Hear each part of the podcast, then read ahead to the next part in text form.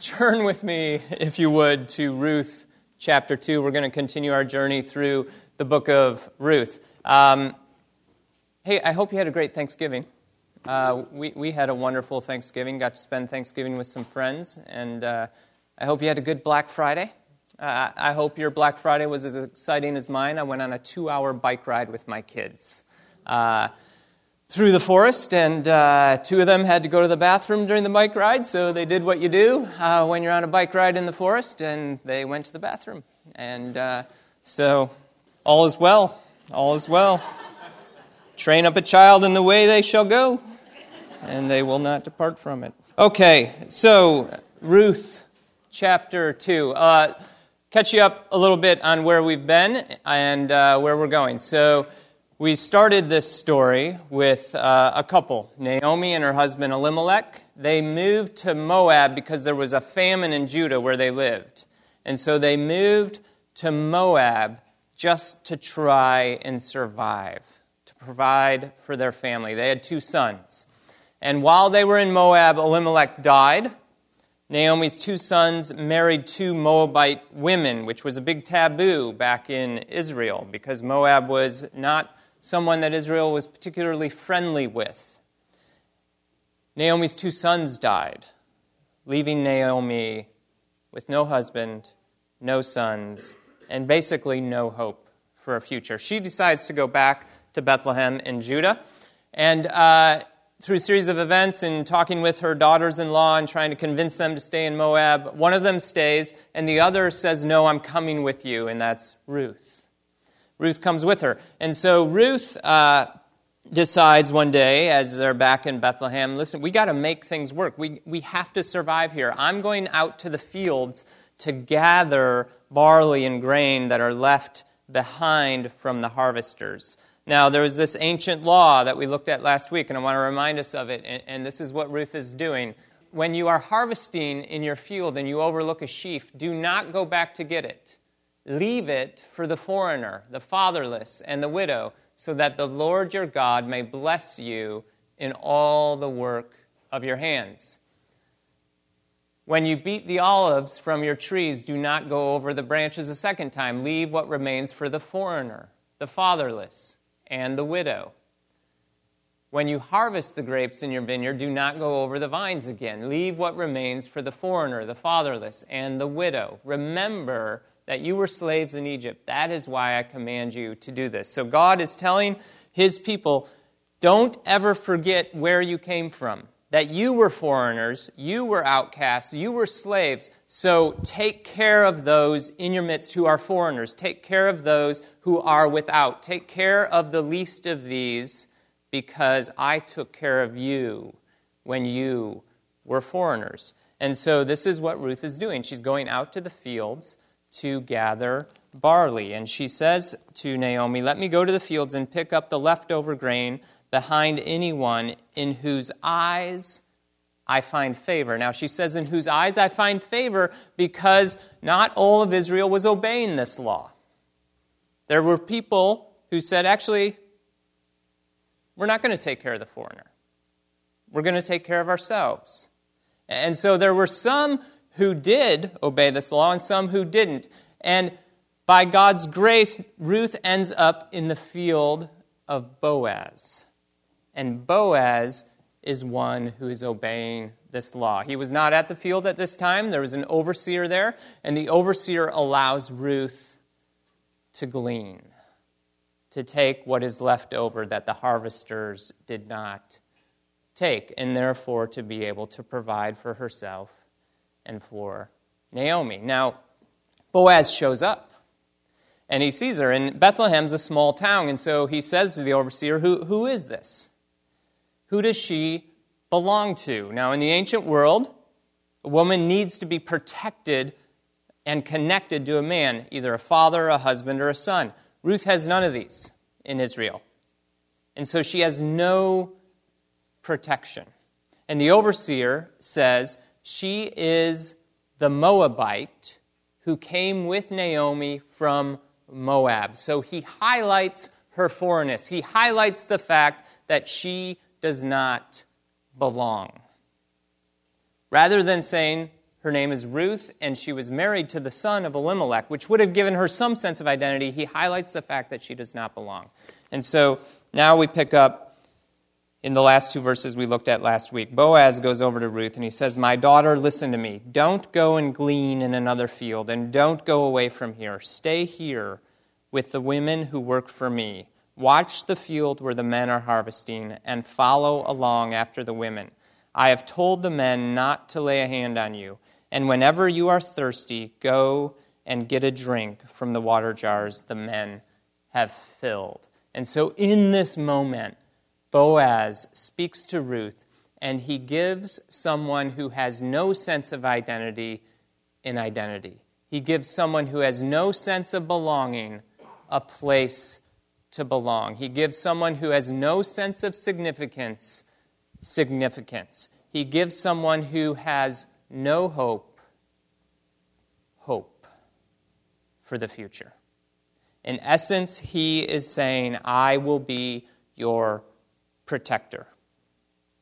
I will watch over you. I've told the men not to bother you, which she was in great danger of as a foreigner who had no one protecting her. And he says, I will do that, and you feel free to glean.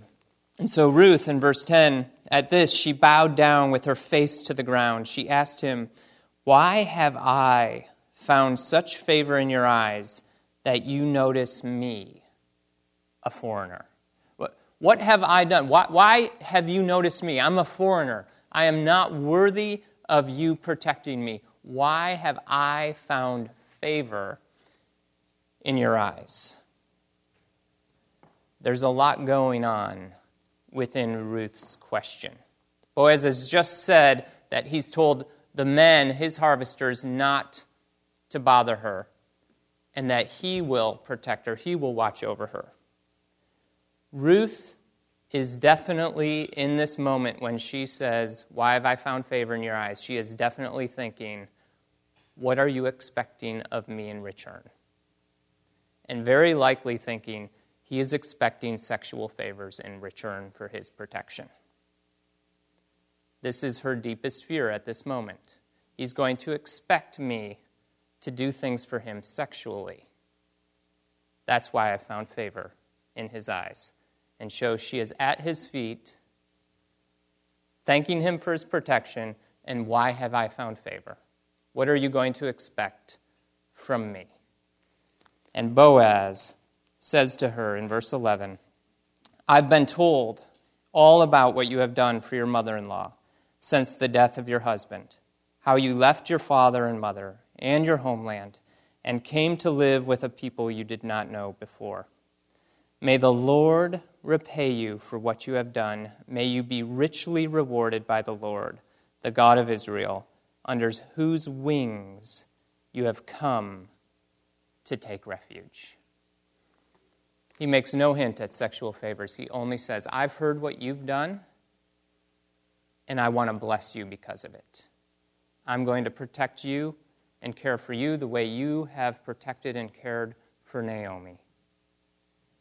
May the Lord bless you under this God whose wings you have found refuge. This was a big theme in the Hebrew Scriptures the God of Israel as the God of refuge. Uh, in Psalm 46, we see this. psalmist says, God is our refuge and strength, an ever present help in trouble. Therefore, we will not fear. I stop there for a moment. The psalmist says, God is our refuge, our strength, and ever present help. Therefore, we will not fear. What fears drive you? What, what fears are present in your life? The, the psalmist says there, there is nothing to fear because God is our refuge. God is our strength. Though the earth give way and the mountains fall into the heart of the sea, be still and know that I am God. I will be exalted among the nations, I will be exalted in the earth. The Lord Almighty is with us.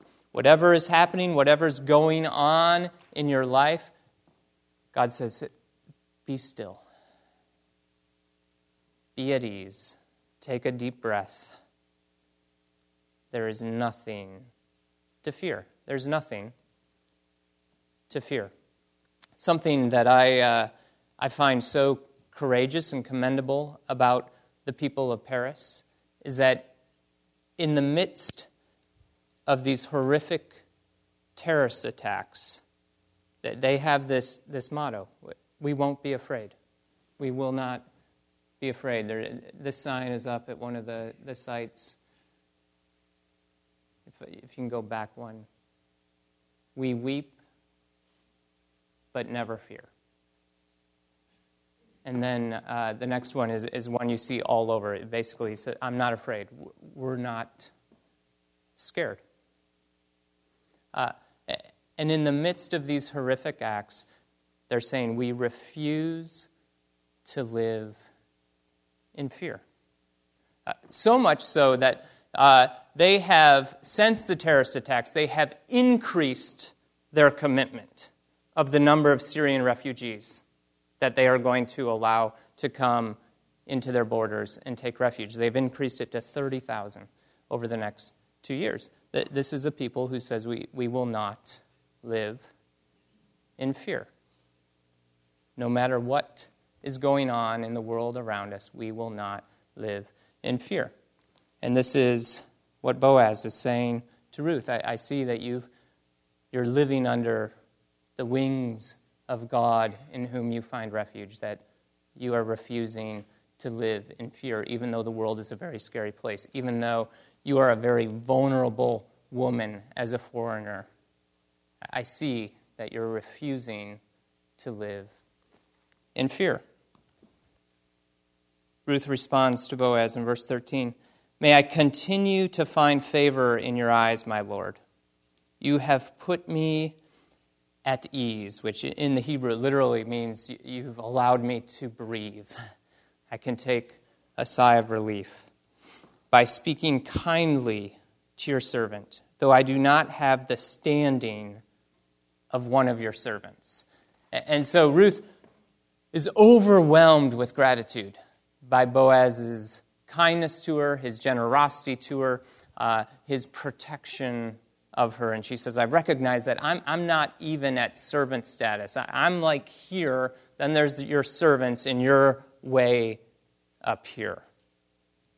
Thank you. May I continue to find this kind of favor in your eyes. And so think, think about that for a moment that Ruth sees herself down here as we look at the next verse. At mealtime, Boaz said to her, Come over here, have some bread, and dip it in the wine vinegar. When she sat down with the harvesters, he offered her some roasted grain. She ate all she wanted and had some left over. What's Boaz doing here? He's leveling the playing field he invites her to the table to eat with him and the harvesters. And then what does he do? He serves her. She says, I'm, I'm not even at servant status. And he invites her to the table. And then he offers her a meal. He serves her a meal. She ate all she wanted and had some left over. There's abundance. I, I think in Boaz's minds, because the Hebrew people, they were constantly told to remember, to remember, remember your past, remember where you came from. One thing Boaz is remembering is that not all that long ago there was a famine, and they were without. They were hungry, they were desperate for food, and they were in want. The famine has ended. It's harvest time, and Boaz is a man who has abundance. What does he choose to do with his abundance? He shares it. He shares it with those in need. What will we do with our abundance? Boaz is one who gives it to someone in need and offers her protection. As she got up to glean, Boaz gave orders to his men Let her gather among the sheaves and don't reprimand her. Even pull some stalks for her from the bundles and leave them for her to pick, and don't rebuke her. So here, Boaz is now going above and beyond. Uh, the overseer had done what the law said, allowing Ruth to glean. But now Boaz says to his men, uh, don't, don't, just let her glean, give her extra. Uh, the stuff you've already harvested, pull some sheaves out and leave them for her so that she can gather those too. So Ruth gleaned in the field until evening. Then she threshed the barley she had gathered, and it amounted to an ephah. An ephah is around 28 to 30 pounds of barley. This is an abundance of barley that she has that she can now take back to Naomi. Her mother in law asked her, Where did you glean today? Oh, sorry, verse 18.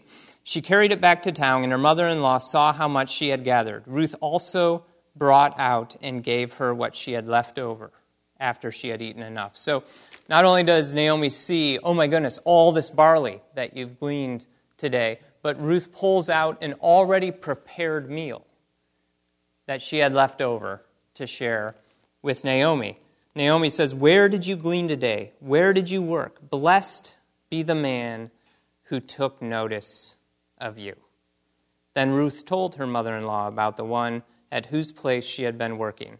The name of the man I worked with today is Boaz, she said. The Lord bless him, Naomi said to her daughter in law. He has not stopped showing his kindness to the living and the dead. She added, That man is our close relative. He is one of our guardian redeemers. And so, a lot going on in verse 20 here when Naomi says he has not stopped showing his kindness to the living and the dead. Uh, it, in the Hebrew, it's very ambiguous as to who Naomi is referring to. Is she referring to the Lord or is she referring to Boaz?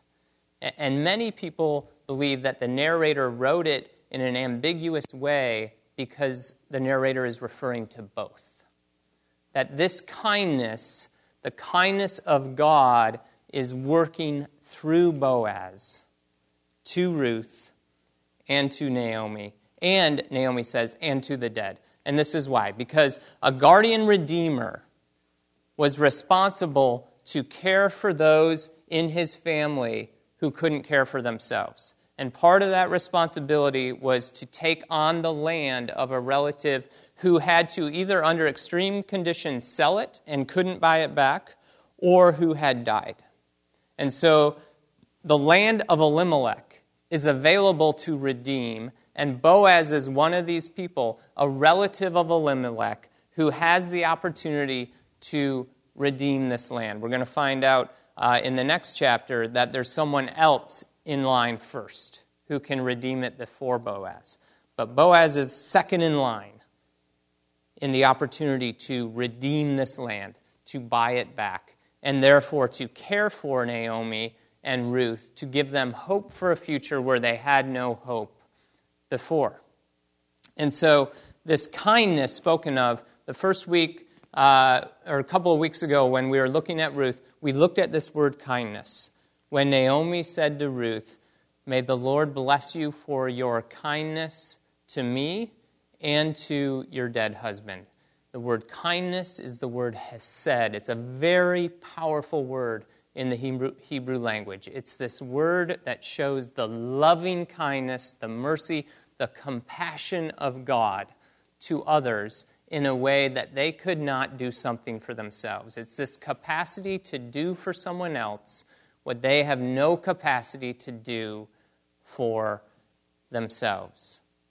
This is what God does for us, and it's what God invites us to do for others, to show Hesed to others in a way that they cannot for themselves. And this is what Ruth has done for Naomi, and this is what Naomi is saying Boaz is doing for her. For Naomi, for Ruth, and even to honor the name of Elimelech, who has passed away. If Boaz redeems this land, it's as if Elimelech's legacy lives on through Boaz.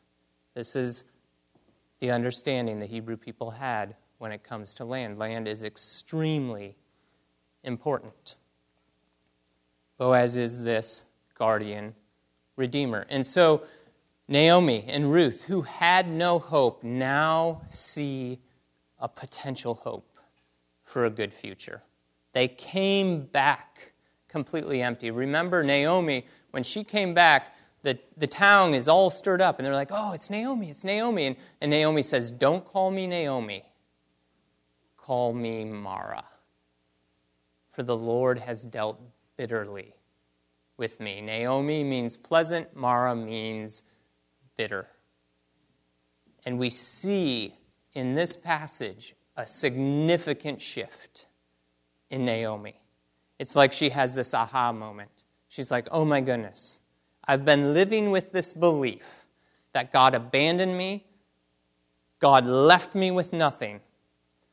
And suddenly, she's waking up and realizing God has never abandoned her, God has never left her, and there is hope for a future.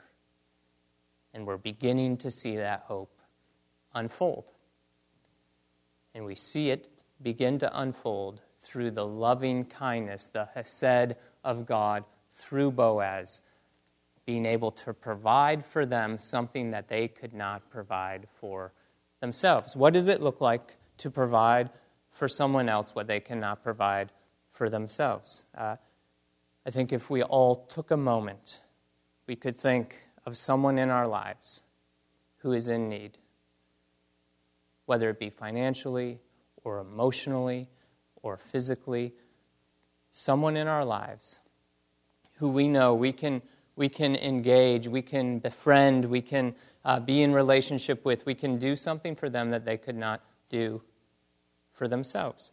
Uh, as a church, we partner with many organizations that, that do just that, that work with groups of people and are able to train them, equip them, and help them eventually do for themselves what right now they can't. And uh, one of those organizations is Be to Live, you know, Phil and Mindy Steiner. And one of the groups they work with, Phil, if you would come up for a moment, uh, one of the groups they work with uh, are a group of folks who live at the dump in Tijuana. And they live there, and yet they volunteer in their community. And uh, we want to do Christmas for them this year, right? Yes. Calling it Christmas in the Canyon.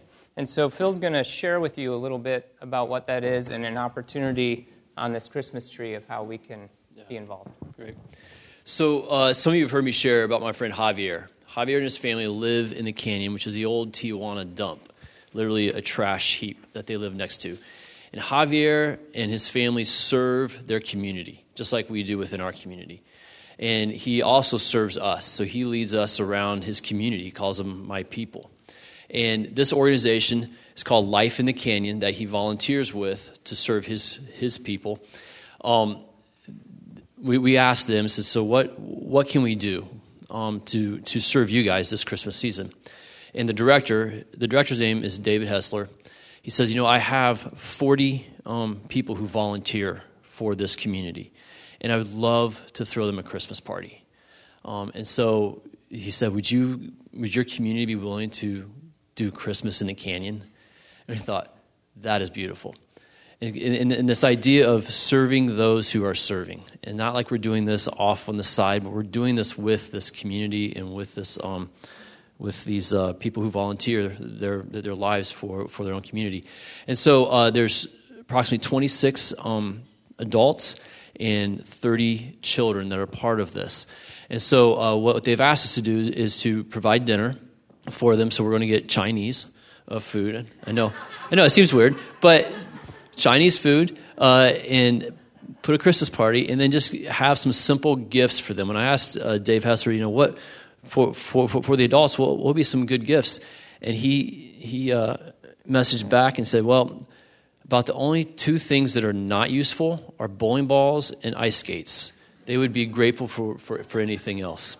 And so on this Christmas tree, uh, there's um, ways that, that, that, you can give towards this Christmas in the canyon, whether it be uh, through gifts and with different age ranges, and as well as for adults, uh, or if you just wanted to donate um, financially towards the uh, dinner that, that, that, we are going to host.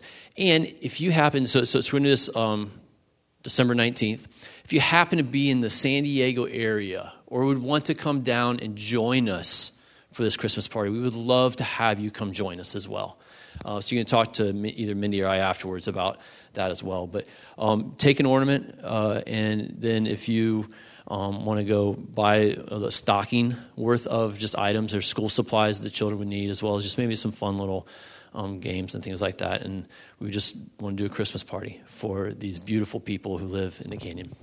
Awesome. Thanks, Phil. Yeah. So uh, I think it would be amazing if we, we are able to take all those ornaments and, and provide for this community and, and uh, provide Christmas in the canyon. Um, as we wrap up this morning, I want to take one look back at verse 14. At mealtime, Boaz said to her, Come over here, have some bread, and dip it in the wine vinegar. When she sat down with the harvesters, he offered her some roasted grain. She ate all she wanted and had some left over. In the same way that Boaz leveled the playing field in inviting Ruth to the table, and in the same way that Boaz served Ruth, uh, it, it's a beautiful image of what we do when we come to this table. Uh, this table levels the playing field. Doesn't matter who you are, where you come from, there is no Jew or Gentile, slave or free, no male or female, no native born or foreigner. All are one in Christ Jesus when we come to this table. This table levels the playing field. And we remember, even though we will have servers up here that will give you the bread as you dip it in the cup, uh, those servers in many ways represent Jesus to you. Jesus who serves you, who gave his body and gave his blood so that we could have life. The, the Hesed of Jesus given for you so that we too could share the Hesed of Jesus with the world. Jesus, who was broken and poured out for us, so that we could be filled up with his presence and broken and poured out for the sake of the world, only to come back and be filled back up with the presence of Jesus to once again be broken and poured out for the sake of the world. So this morning, as you come and and take this bread and dip it in the cup. Jesus invites us to remember. He says, Remember my body, which was broken for you. Remember my blood, which was spilled out for you. And so may we be a people this morning who remember. We remember who God is, what Jesus has accomplished on our behalf. This beautiful Hesed this, this hope that Jesus gives us, and the sense of belonging, that everyone belongs. There are no exclusions. Everyone belongs. God, thank you. Thank you for your love. Thank you for this amazing story of Ruth that points to the amazing story of Jesus and his ongoing love for us. God, thank you for this story of Ruth, which is a, a, story that shows us we are not defined by our circumstances. We are defined by your love and by your grace. We are people who are defined by Jesus and what he has done for us. God, may we be a people who are filled up with your loving kindness, with your Hesed, and may we be a people who give that love to the world in every area that we are allowed to have influence. God, make us your people of hope, your people of healing, your people of love. Uh, may we never live in fear. May we trust that you are our refuge and our strength. We pray these things in the name of Jesus. Amen.